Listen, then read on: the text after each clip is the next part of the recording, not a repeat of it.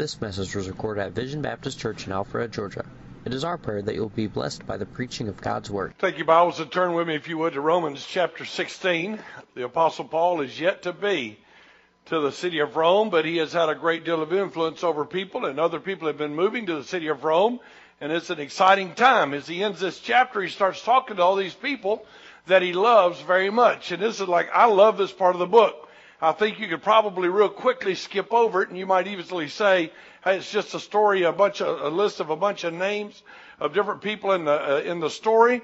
But I think it says a whole lot. I've been a pastor almost all of my life. You may say you were a missionary in Peru, but when you're a missionary, you're a pastor also, and I still know those people and love those people. And my wife is in Peru right now, and she sends uh, messages, and they had graduation last night, and six people graduated, and she started telling me about all the families that came, and everybody saying hi, and all the sweet, uh, the sweet relationship that you have with different people, and that's what's going on in Romans chapter 16.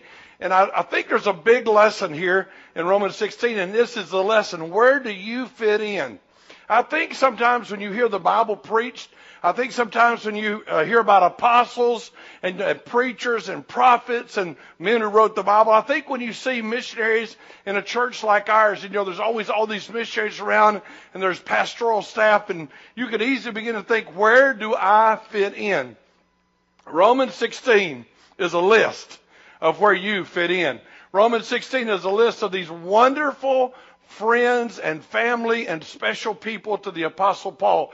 And I believe that if you'll go along with me as we read these stories, as we read about them and think about them, you'll find out where you fit in. And I hope if you're not already fitting in, I hope if you're using as an excuse the fact that you're not called to be a preacher, I hope that this morning that ceases. So read with me, if you would, Romans chapter 16, and we will read just verses 1 and 2, and then we'll have a word of prayer. The Bible says in Romans 16, 1, I commend unto you Phoebe, our sister, which is a servant of the church, which is at Cenchrea, that you receive her in the Lord as becometh saints, and that you assist her in whatsoever business she hath need of you, for she hath been a succorer of many, and of myself also. Father, please work in our lives this morning.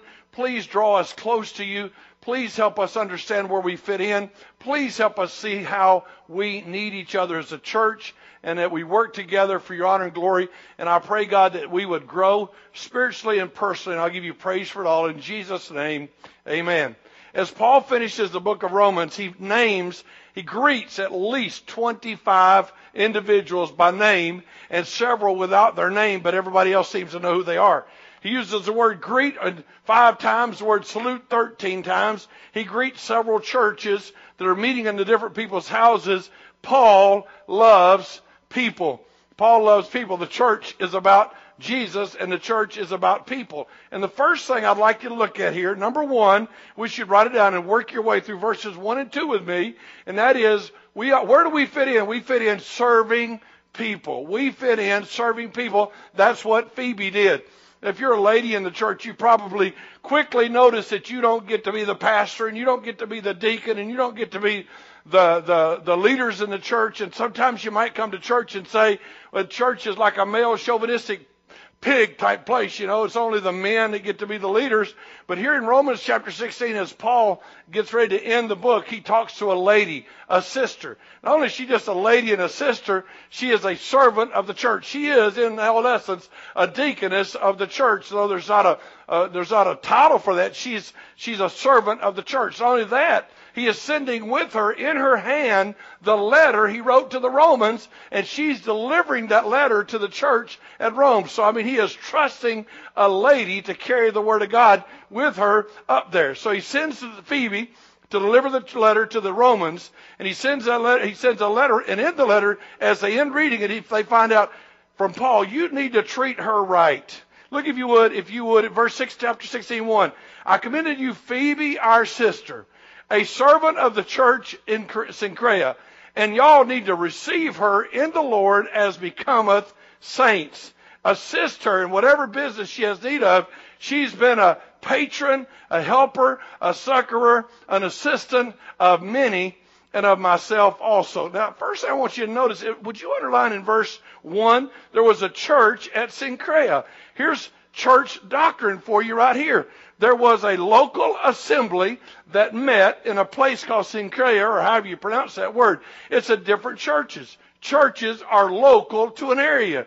Churches are places where people know each other. Church is an assembly. It's where people get together to worship and serve God. And you should be in your place, and your brothers and sisters should know you, and they should be able to, sit, to, to depend on you. Paul sends a recommendation letter for this lady. He sends a letter to Rome, and it's literally a recommendation letter. He says, Hey guys, I'm sending you Phoebe. By the way, she's our sister in the Lord. This is the church she works in, and she is a good lady, and she does a lot of good stuff. He said, y'all should assist her or help her in whatever business she has. I mean, if this lady comes into church and she has a need of something, if she's thinking of something, if she's got some ideas, you need to get on the bandwagon. This lady is a servant of the church. Whatever her business is, y'all need to help her. She's a great, tr- a lady of great trust. Uh, I doubt seriously they had a photostatic copy of the letter Paul wrote to the Romans saved back at the place where Paul's writing a letter. I doubt seriously they had another one on file. I doubt seriously it was backed up in the cloud. It was backed up in heaven. God had a copy of it, but the only picture they got of this, the only picture they got of this letter, she has it. She travels a great distance. She's trusted to get there and deliver the message. She should be treated in a way that the saints should and ought to be proud of how they treat her. Paul says, ladies and gentlemen, I am sending Phoebe, our sister, a servant of the church, and y'all take good care of her. Now I want you to notice this about Phoebe. She was a servant of the church. A servant of the church. Now, I don't know if you ever think about that word. That's, that word servant, there's the same word as deacon. It's a, it, a servant or a deacon. She took care of people. She took care of people. She met the needs of people. Look, if you would, at the verse and see what it says in verse 2. Chapter 12, verse 2. Receive her in the Lord as become a saints, that you assist her. You a sister. She's going to be doing some stuff, and she's going to need some help. In whatsoever business she has need of, she has been a succorer, a helper of many, and of myself also. She's helped a lot of people. She's helped me. She's helped a lot of people uh, serving God means serving people. Did you ever think about that? Serving God means serving people. This word servant refers to someone who runs errands, someone who works in the dust. Obviously, this, this word's not about authority, but service, as it would be with any deacon. Synonyms of the word servant here are slave or attendant. But then he uses another word about her. He calls her a succorer. That is a word none of us in this room really understand. When is the last time you said, I'd like to introduce you? I'd like to introduce you to Latasha. She's a succorer of the church. I doubt seriously that anybody has called her that. Here's Rhonda. She's a succorer of the church. I mean, we just don't talk like that. How many of y'all talk like that? Say amen. I know. Very few people do. But it means someone who gives help in time of distress or need or difficulty. It is somebody who gives help in time of need or distress or difficulty.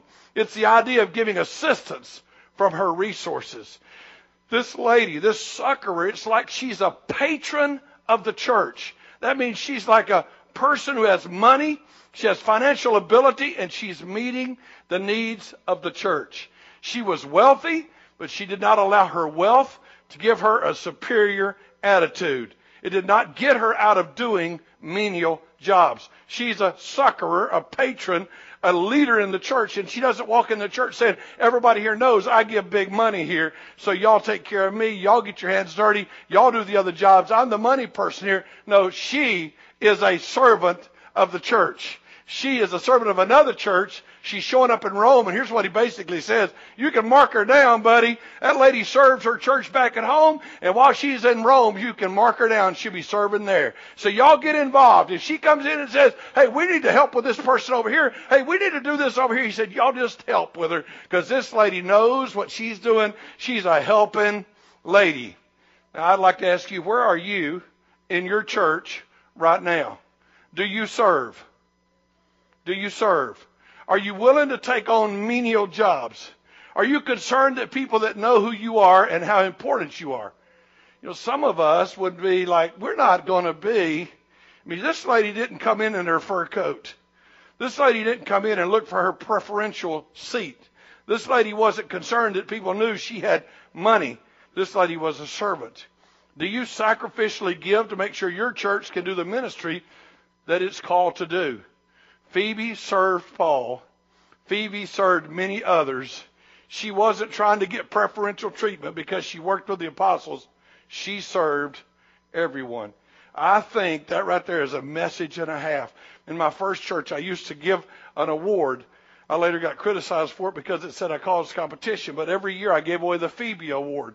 And I would go through the church and I would find the lady I thought who worked the hardest all year long serving. I gave away the Phoebe Award, and I did it every year while I was at that church, the Phoebe Award. Would you be the person that everybody in the church would say, buddy, that's the lady who takes care of everybody? That's the lady who's here early, stays here late, works at taking care of everything. That's the lady, buddy. When she has money, she's taking care of you with money. When she don't have money, she takes care of you with time. This lady's a servant, buddy. Everybody in the church knows it. And by the way, the apostle Paul would say, she sure has been a big help to me, but not just to me, to a whole lot of people. Are you serving in your church? Number two. Look at me. Look at look at me. Look with me at Romans 16. Don't look at me. That would be scary. Romans chapter 16 and verse 3. You should risk your life for the men of God. That's our next lesson. The first lady is a servant of the church. The second people, they risk their lives. They hung it all out there just like, just like the apostle Paul did. They risked their lives. Verse 3. Greet Priscilla and Aquila, my helpers in Christ Jesus, who have for my life laid down their own necks, unto whom I not only I give thanks, but also all the church of Gentiles. Everybody knows about these two. Everybody gives thanks for them. And greet the church that meets at their house, and salute my uh, well-beloved Epaphras, who is the first fruits of Achaia unto Christ. Aquila and Priscilla, they are a well-known couple in the Bible. Well, not extremely well-known, but well-known. If you studied your Bible, they are mentioned several times. He finishes the book to Rome. Evidently, Aquila and Priscilla have migrated to Rome, and they're now there working in Rome. And when he finishes up a letter, he says, "Man, everybody, be sure and tell them I said hi." If you got your Bible open, underline this. This ought to be me. He said, "Say hi to Priscilla and Aquila, my helpers in Christ Jesus. My helpers."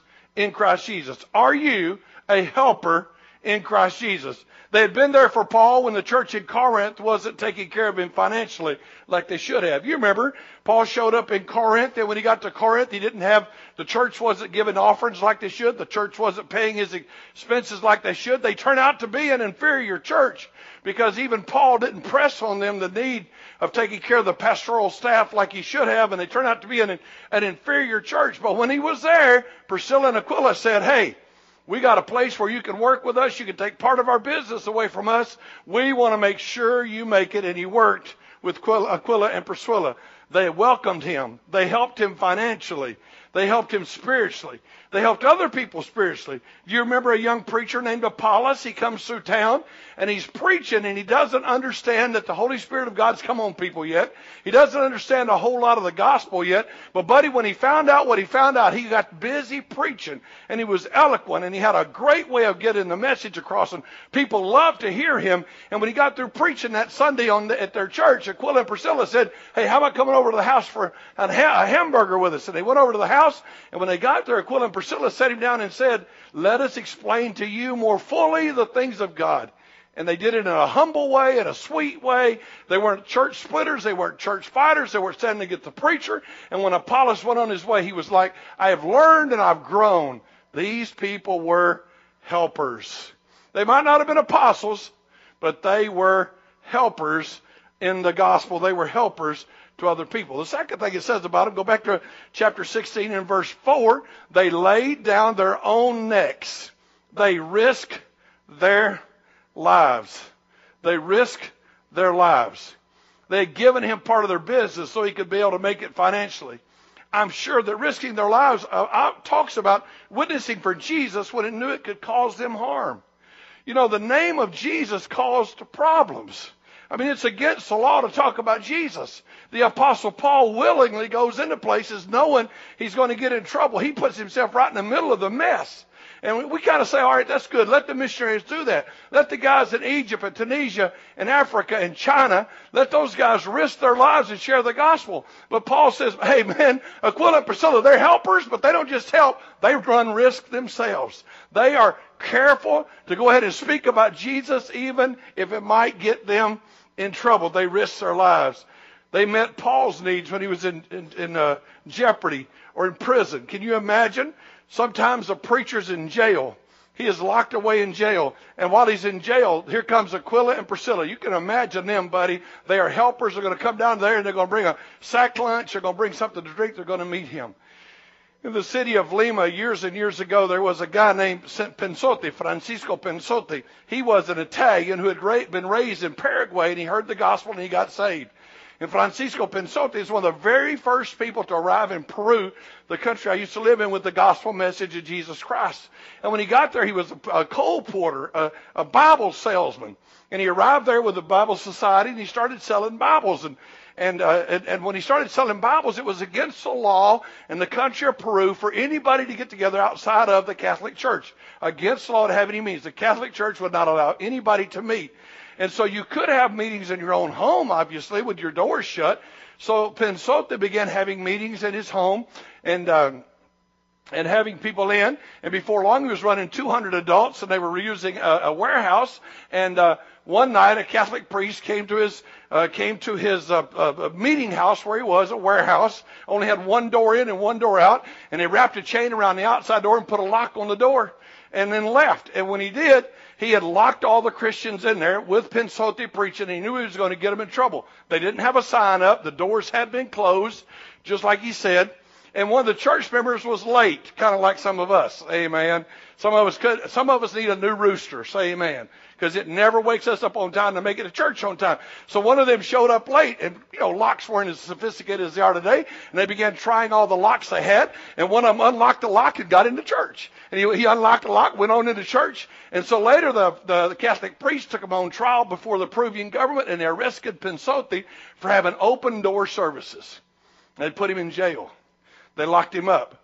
And in a Peruvian jail, they don't exactly have cable TV and uh, three squares a day. That's not the way it works. And so they kept bringing him food, and he kept bringing him food. And, and while he was in prison, the mayor of Callao, the city where the prison was, he came to visit him. And he would sit outside his cell in Penzotti, would preach the gospel to him. And they said, You're such a nice guy. Sign this piece of paper and say you'll quit preaching and you'll move out of town. He said, If I ever reach my hand out to sign that piece of paper, cut it off, because I ain't quitting. I'm not quitting. And other people came. He used to preach outside the windows of his jail cell. He didn't care. He preached the gospel, and others and others came. That's what Aquila and Priscilla would do. They would have gone to Paul. They risked their life. They said, it doesn't matter what people think of us. We're going to go help. They helped other Christians that were in danger. They gave to the point that it may have risked their own security financially. You know, sometimes if you get really involved in church, you might become a giver. I mean, that's a disease that might just creep up on you. You might be one of them people that says, I, I quit tithing and I started giving a lot more in a tithe. And all of a sudden, it might even cut into some of your own resources. It might cut into some of your own comforts. It might risk. That may be what had happened. They had a church in their home. Now, that's a real problem. Look if you would at the verse. Look at, look at you would at the verse in chapter 16 and verse uh, uh, 5. It says, likewise greet the church that's in their house. They had a church in their house having a church in your house uh, uh, is, a, is a risk. The first lady, Phoebe, was a patroness, a strong financial backer of the church. This family had a church in their house, so they were also carrying a heavy load for the church. Having a church in your house causes additional expense, additional risk, and inconveniences. They had a church in their house. Uh, you know, do you have, you have any idea what it's like? You got nice furniture, and every Sunday all these people come in and sit on there, and then some people throw their feet up on the coffee table, and others put their boots up on your couch while they're sitting there listening to you preach. We even had a guy in Peru who was famous for while I would be speaking, he would stick his finger in his nose, he'd get his finger good and nasty, and then he'd wipe it on my couch. I would sit there looking at him across the room thinking, I'm going to cut that finger off, buddy. I never said a word. I just watched him wipe his finger on my couch, but I didn't like it. I'll just be honest with you. And I'm bitter about that still, just teasing, not bitter. But so he had a, a church meeting in their, in their home. They were helping. They were carrying a load. You know, some of you might say, I don't like being in a church where I have to carry so much of the financial load. Really? Why don't you talk to Phoebe about that? I don't like being in a church where I have to carry so much of the load. Why don't you talk to Aquila and Priscilla about that? They did. But can I remind you something about a church? A church again had a meeting place. They met in Aquila and Priscilla's house. Guess what? They had an assembly. They got together and they knew each other. What lessons can you apply to your life here? How much of your life is dedicated to helping others do the work of God? How much of, you may not be a preacher. You may not be the apostle Paul. You may not be the leader of the church, but maybe you could open your house for a Bible study. Maybe you could invite others. Maybe you could give financially. How, how, how much have you been willing to risk for the sake of the gospel? Are you willing to risk your reputation or do you keep your love for Jesus quiet? I think it's really interesting. They risk their necks. They put out their, they, they risk their necks. They risk their life. And yet most of us go to church. We come to church on Sunday. We're pretty, uh, we're pretty open about that. We drive up in our cars. We pull up to a church. Even got a sign there, and we pull up and we go to church. And, and but everybody goes to church. But on Monday we're 007. You know, we hide our Christianity. We hide our Bible. We hide our testimony. Jesus doesn't come up, and the only ones that bring him up are the Pentecostals and the Charismatics. Say amen. Us Baptists are we're Baptists are mum's the word. That didn't go over too good, but it's the truth. You know, the, the Peruvians were always so funny. When, uh, when I first got to Peru and when churches were first getting started, you would see them coming down the road and they would be walking down the road and they'd be walking like this. And uh, they become, they come up to the church and I'd see them. And by the time they get about 10 feet from the church, they'd reach down and pull out their Bible. I'm in church. They didn't want anybody seeing it while they was walking. Because if they saw it, people said, hey, brother. That's an insult down there. Hey, brother. Going to church, brother. We know about you, brother. And the people that sat at the bar about 50 feet down from the church had really had a good time. They risked their life at additional expense. How much do you support your church and the work that God's doing there? How versed are you in the scriptures?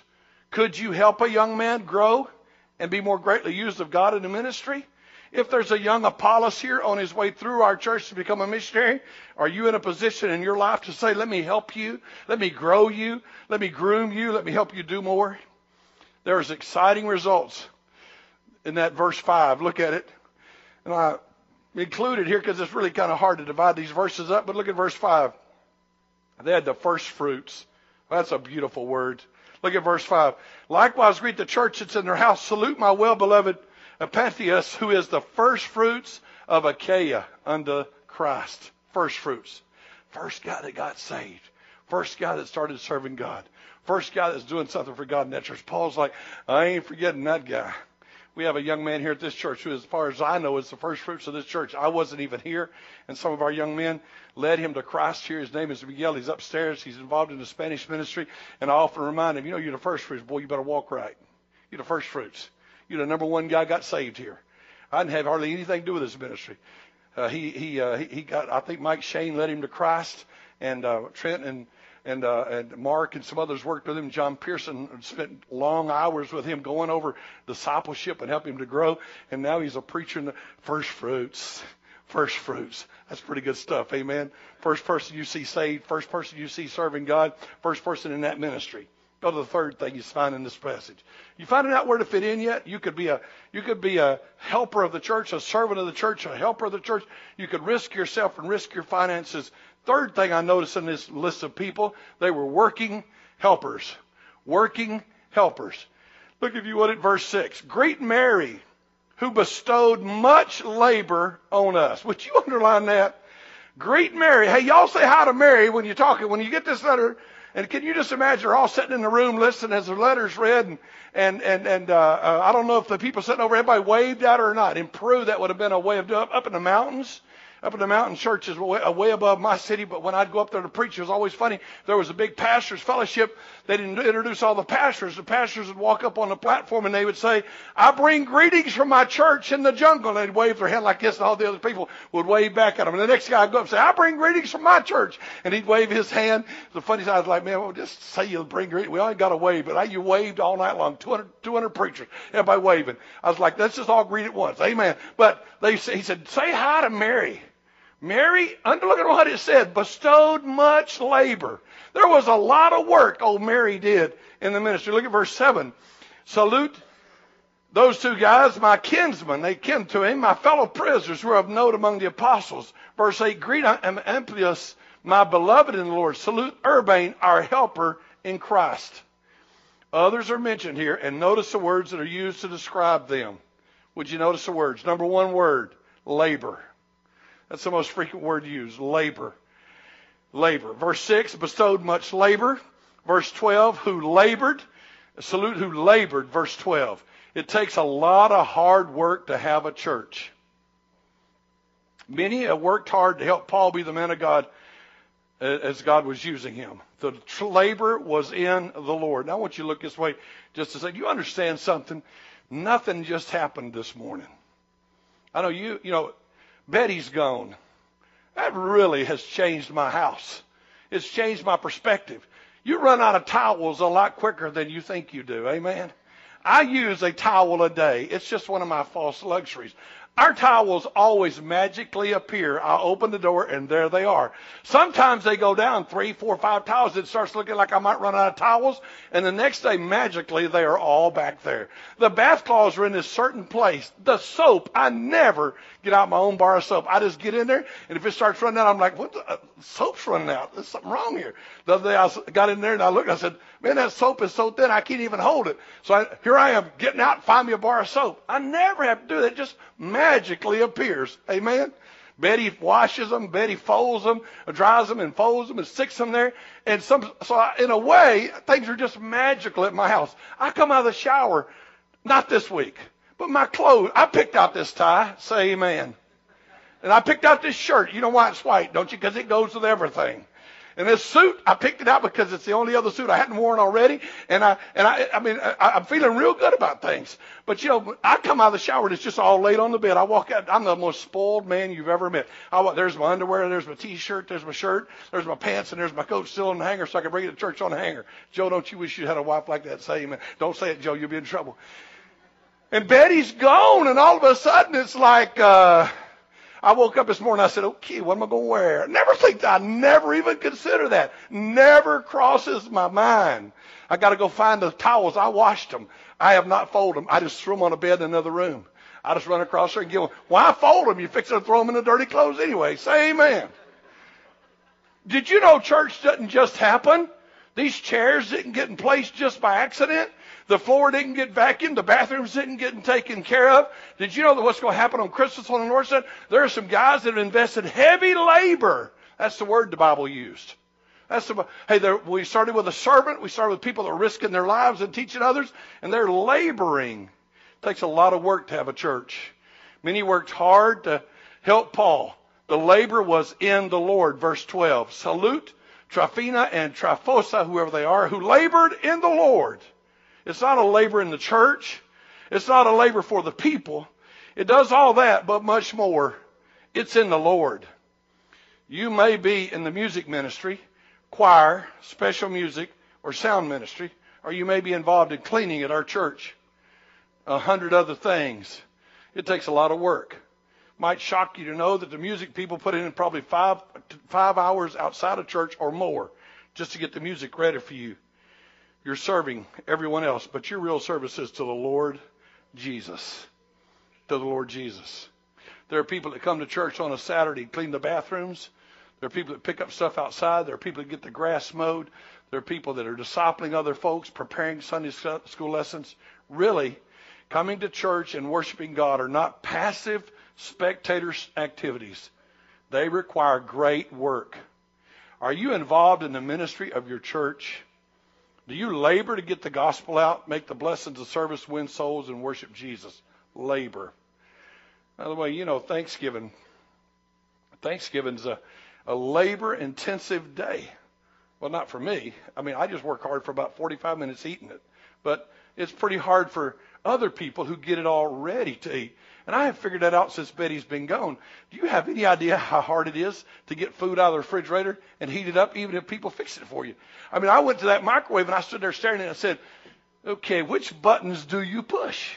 And I noticed one said reheat. So I said, I think I'll try that. So I hit reheat and then it started flashing. I said, I wonder what that's for. So I hit one. It said something like vegetables. I said, ah, these ain't vegetables. So I hit two and it said meat. I said, Lord of God, figure that one out. I'm getting smarter all along. Evolution is taking place. Amen. Labor. Labor. Where do you fit in? Helper. That's another word used. Verse 9, salute Urbane, our helper in Christ. Not all of us are going to do the same work. Not all of us will sing in the choir or do special music. Not all will teach Sunday school. Not all will have any particular ministry, but all can be involved in helping. Notice that helpers got special mention.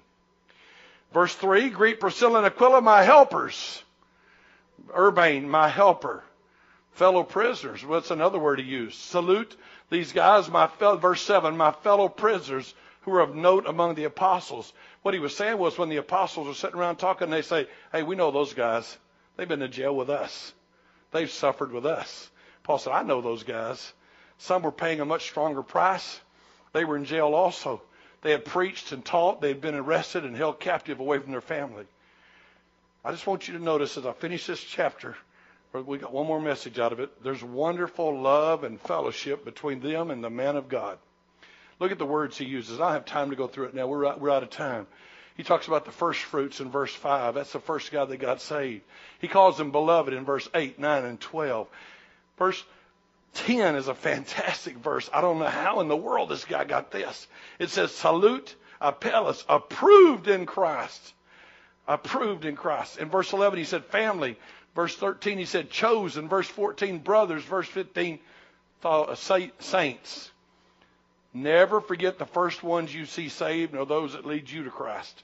How many of you remember the guy you led to Christ? The first one. I still remember on the road, Terry Foster. He was in my truck. He was about two years younger than me, and I was uh, driving Dad's truck.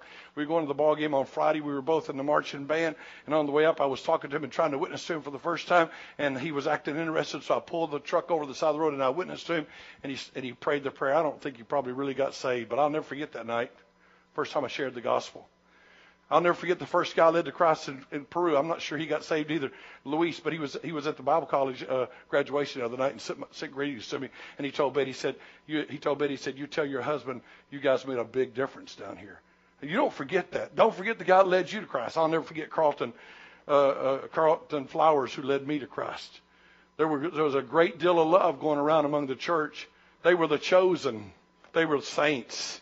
Paul had lots of family getting saved. Most beautiful of all is that guy approved unto God, approved in Christ. There was this famous preacher named Jim Elliot. He dies before he turns 30 years of age, killed by the Auca Indians in Ecuador. And somebody asked him what kind of degree he was trying to get, and he said, AUG. And they said, We've not heard of that. We've heard of BAs and BSs, and we know what THDs and PhDs are. What's the AUG degree? And he said, Approved unto God. That's the one I want approved unto God. We can all get that one. Say amen. And look at this guy. He got approved in Christ. More important than anything else is know that God's pleased. How do you apply this to your life? Are you certain of your relationship to Christ? Before we close, he uses the word saint and chosen. Do you know for sure that you're saved and you're on your way to heaven? Are you certain of that? That is the absolute most important thing that could possibly take place. We're finishing a great book. We've gone through and seen how we sinned. We've gone through and seen how wonderful His grace is. And now as He ends the book, He says, by the way, hey, say hi to all my friends, the saints. Say hi to all my friends, the chosen ones that belong to Jesus. Say hi to them. Would He have been saying hi to you? Are you born again? Do you know you go to heaven if you died? Are you certain of your salvation? Are you, are, is that where you are? Are you, how's your relationship with the family? In other words, how's your relationship with people here at the church? Man, we ought to come in this church. Did you, did you read Romans 16? We ought to be coming in here going like, hey brother, how you doing, kinsman? Hey saint, hey chosen, hey helper, I love you, man, I'm glad to see you. It's good to be here with you. You're my family. That's what's going on in Romans chapter 16. Paul hadn't even been there yet. He just knew a bunch of them had been moving up there. Every time somebody moved up there, Paul said, I know where they are. I keep up with my friends. Say man, I keep up with my family. They've moved up there. Paul said, verse 16, salute one another a holy kiss. The churches of Christ salute you. Do you feel the love? Do you feel the love? Well, I love it. I travel to these places around the world and I've got to know many of these leaders. And when I get to Burkina Faso, a couple of the guys, they'll come up to me, and this might shock you to know the, the, the way they do stuff, but they'll come up to you and they'll stick their head in and they'll take their head and they'll push my head here and then they'll put their head in there and we just sit there and go back and forth like that. That's their way of saying, I'm greeting you with a holy kiss. I love you. Every time they lean forward, I know what's coming. I'm ready for it. I want to do it too. I love those guys. And I get over, I get over and they, in, in, in, uh, in uh, Northern Africa and they kiss you. I get to South America and the men lay their cheek on your cheek and they, they make a kissing sound. I, you get down to Chile or Bolivia or, or Peru and you walk up and you, you shake hands like this first time you or it can be this or this. then you hug, then you back up and you give another handshake. I mean, it's a ritual. Everybody knows, buddy. You know what to do. And here's what he said. He said, feel the love. Greet everybody to church with a holy kiss. Don't you come into church like, hey, how you? Come in here like, man, glory to God. I'm with my family. I'm with those that love Jesus, and I'm happy to be here. Are you fitting in? Do you know that you would go to heaven if you die? Have you found your place of service? Are you actively working to fulfill a ministry in the church and in the family here? Are you a giver to help meet the needs of the church and other members in its ministries? Are you helping others or are you just seeking help for yourself? Would you say God approves of your service and your worship and loving your brothers and sisters? Or are you just sitting, soaking, and souring are you actively participating? Last question. Are you in? I don't mean, are you saved? I mean, are you in? I'm in. I love you. We had a blast in my Sunday school class. I love them people. Are you in? You care? Do you fit? Are you working? Are you helping? Are you getting something done? Are you just coming to watch the show on Sunday? Romans 16 ends, and Paul says, shared a lot of doctrine with you, but let me just go ahead and tell you. Hey, guys. Hello. Hello. 25 of you by name. Churches that meet in people's houses. Other names are, hey, guys, I didn't forget you. I know you. I know you. I know you. I know you. I know you. I care about you. Where are you? Father, I pray your name would be glorified and honored. I pray you draw us closer to you. I pray you'd help us to build a church that would be like the church here at Rome in the book of Romans. I pray, God, that you'd help us to love each other, carry out the ministry, and I pray, God, your name be glorified and honored. This message was recorded at Vision Baptist Church in Alpharetta, Georgia.